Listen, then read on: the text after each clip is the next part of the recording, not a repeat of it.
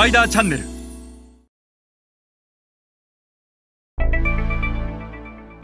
皆さんこんにちは。スパイダーの森部です、え過去を何回かに分けて ASEAN における近代小売と伝統小売についてお話をしてまいりましたが今日はその近代小売と伝統小売のレイヤーについてお話をしたいと思います。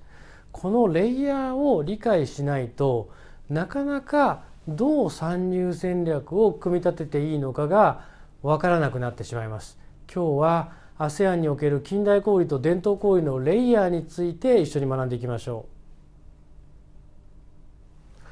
う。後ろの図は弊社が ASEAN における近代小売と伝統小売のレイヤーを弊社基準で分けている図になります。まず私どもの会社では、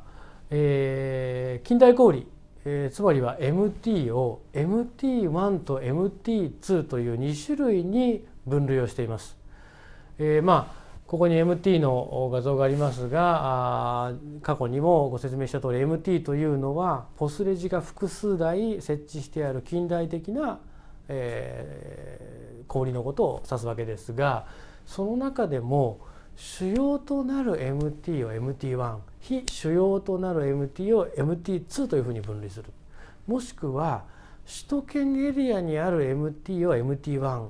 え地方部に存在する MT を MT2 という分類をして参入のプライオリティをこのレイヤーで分けていくということがまず MT では重要ですと。そして近代小売 TT というふうに単純に MTTT 論のお話をしてきましたが実際にはこの MT と TT の間には GT という中間小売というものが存在します。で国によってはこの GT を MT という意味で使う人もいますし GT を TT と捉えるこういう国もあります。弊社ではあくまで近代小売が MT であると伝統小売が TT であるとその中間に存在するものを GT というふうに呼んでいます。そしてその GT はどういうものかというと TT は単純でもうこの写真の通り横幅2メーター奥行き3メーターぐらいの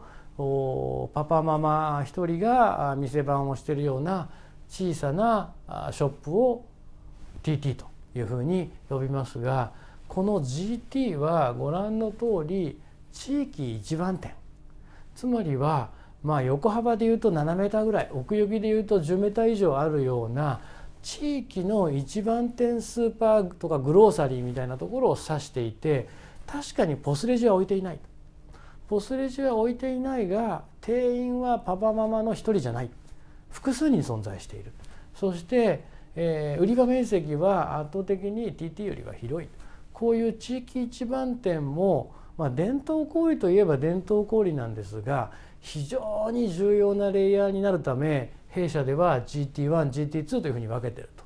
えー首都圏に存在するこういった地域一番店は GT1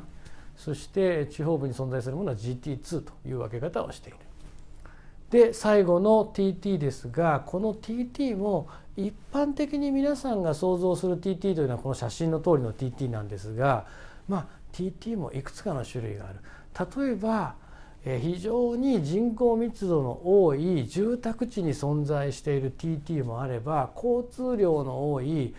大通りに面している TT もある。はたまた地方部の TT もあればリアカーで、えー移動しながら販売しているようなものもしくはゴザを引いて即席の店舗を道端に作って販売しているそういう TT もあるそういった TT を TT3TT4 というふうにレイヤー分けをしていかにこの MTGTTT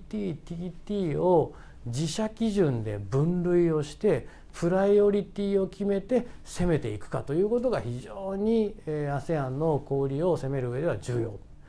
えーこれは MTTT 問わずどちらでも言えることです。